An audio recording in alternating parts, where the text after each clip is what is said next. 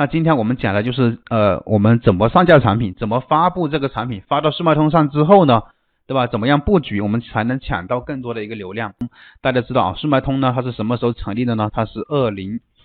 年速卖通成立，当时的速卖通呢，它所面对的群体呢，不是现在啊，当时它是速卖通平台是一个小额的啊批发平台，后面呢才转型为做零售的。OK， 这是速卖通的一个历史背景。我们当时呢是开了很多店，当时速卖通开店是很简单的，一直从2010年到2015年底啊。它是什么呢？它开店只要个人身份证，它就可以开店。而且你开了店之后呢，它怎么做呢？你这个店可以发布的产品嘛，你可以卖任何东西，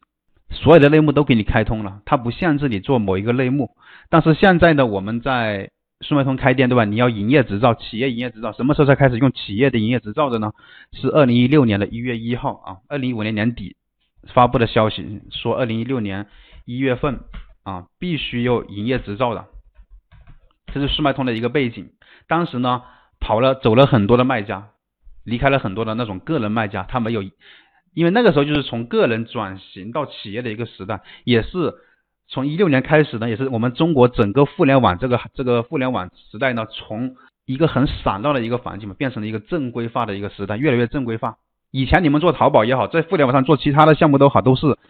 你可以没那么正规，对不对？但是呢，从16年开始，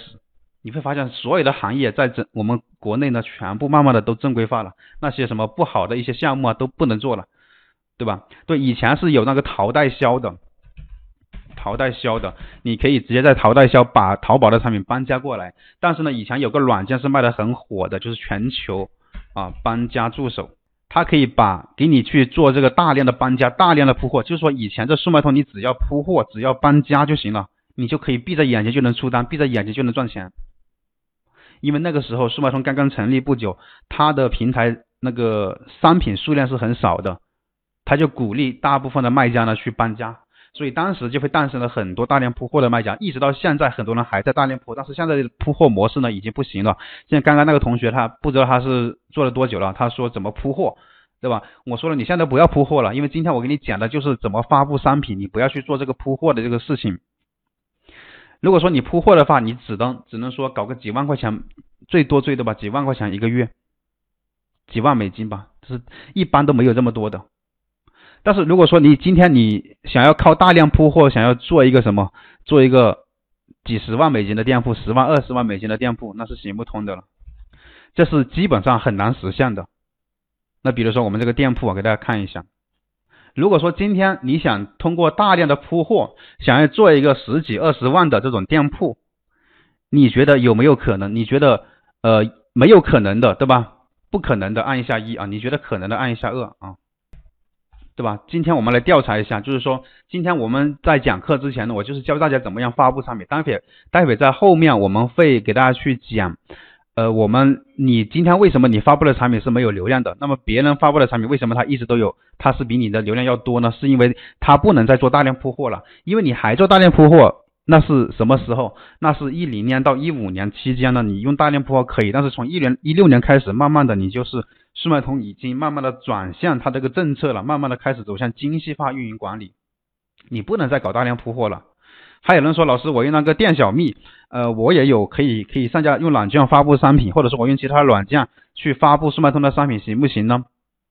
对吧？你用软件发布是都没有关系，都可以发。但是你要注意，你不能盲目的去搬家，就是说你发的时候你看都不看就搬家过去了，这样的话就不行。但是一般我还是建议大家用这个你用手动去发，你自己动手去发布会更好啊，会更好。好，在发布商品之前呢，我们就先讲一下啊，我们发布商品啊，你自己首先要明确，就是我们的这个类目，这里啊，就是我们发布商品，我先打开那个发布商品的这个页面，在这里呢是我们速卖通发布商品的页面，你点一下商品，点一下这个发布商品啊，然后我们首先你要先做到的就是我们这里啊，类目属性关键词呢，你要绝对的去精准啊，这3个精准是我们一定要填写正确的，它是发布一个商品的一个重要的一个脉门。啊，你不搞清楚的话，你的流量基本上是没有的。首先我们先一个个讲，先讲类目的一个问题。类目的话要根据你产品本身所属的类目去选择，你是卖什么东西的，你就选什么类目。我们这里呢讲一下，以这个连衣裙来举这个例子啊。比如说你啊夏天对吧，你穿这个连衣裙，首先你要联想到连衣裙是什么东西呢？是服装。然后裙子呢是女孩子穿的，所以说我们这里选女装连衣裙，而不是胡乱的去选择。如果说你选错类目的，可能还会有一些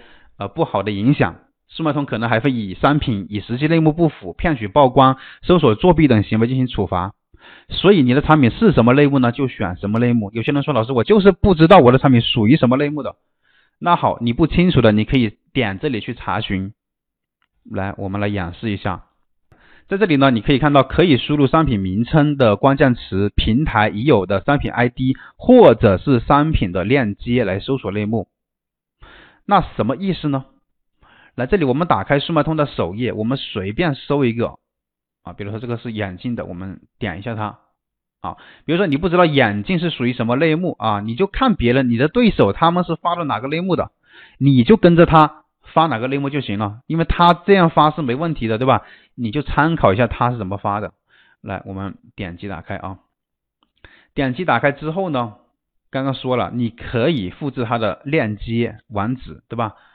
然后呢，把这个网址呢粘贴到这里来。这个呢，它会给你搜索啊，它会告诉你，看到没有？它会告诉你这个商品它的类目是属于什么类目啊？是属于服饰配饰。啊，然后呢，第二级类目是眼镜及配件，再下一个太阳镜。但这个类目呢，是我们这个店是没有开通的，所以说它会显示该类目是没有权限的，是不能发布的。如果说你的店开通了，就可以发布啊，你就点击之后就可以发。但现在我们是啊，就不去演示啊。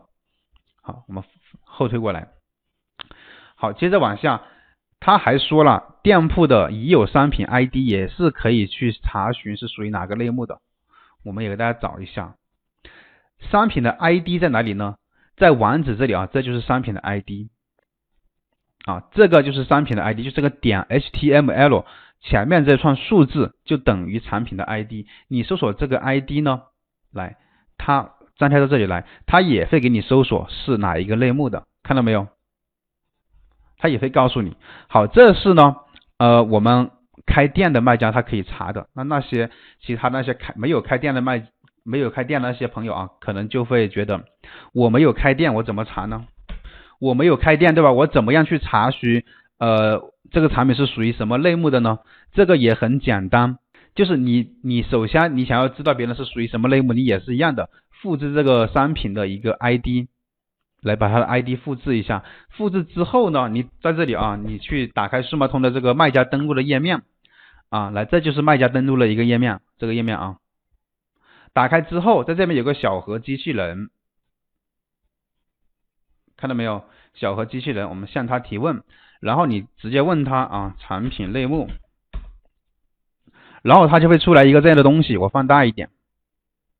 看到没有？然后你点击查询此类目，输入那个 ID， 刚刚我们已经复制好了，输入之后啊，点击提交，他也会告诉你，因为你没有开店，你就只能在这里查询，他会告诉你经查询该商品发布的类目是服饰配饰，然后下一级是眼镜及配件，然后太阳镜啊，然后呢，这个是内部的一个通道，我现在告诉了你啊，这个是小二也是在用这个工具的啊，然后现在我再直接告诉你，因为以前可能你不知道，这是一个非常隐私、非常内部隐藏的很深的啊，现在我直接告诉你，然后呢，你也可以问这个在线客服都可以的。好，这一点我们讲完，我们再回到我们的课程当中啊。我相信这样讲大家已经都理解了。然后接着我们再讲第二个点，类目讲完，我们再讲一下那个标题。标题这里呢啊，尽量我们填满，不要去浪费了，懂了没有？不要去浪费了。一般是128个那个字符嘛，对，很多是外包的，对，它是阿里巴巴，它是有那个外包团队，而且是很多是兼职的。有些他是外包给，他不是阿里巴巴在杭州上班的，他是有些是在那些其他地方上班的。阿里巴巴好像也对口扶持了一些残疾人，他会有一些也是残疾人在做客服的，懂了没有？就是那些小县城的地方，他会做那个阿里巴巴是外包给这些残疾人协会一起来做，包括淘宝客服就有很多是残疾人，这个你们深度了解的话就会知道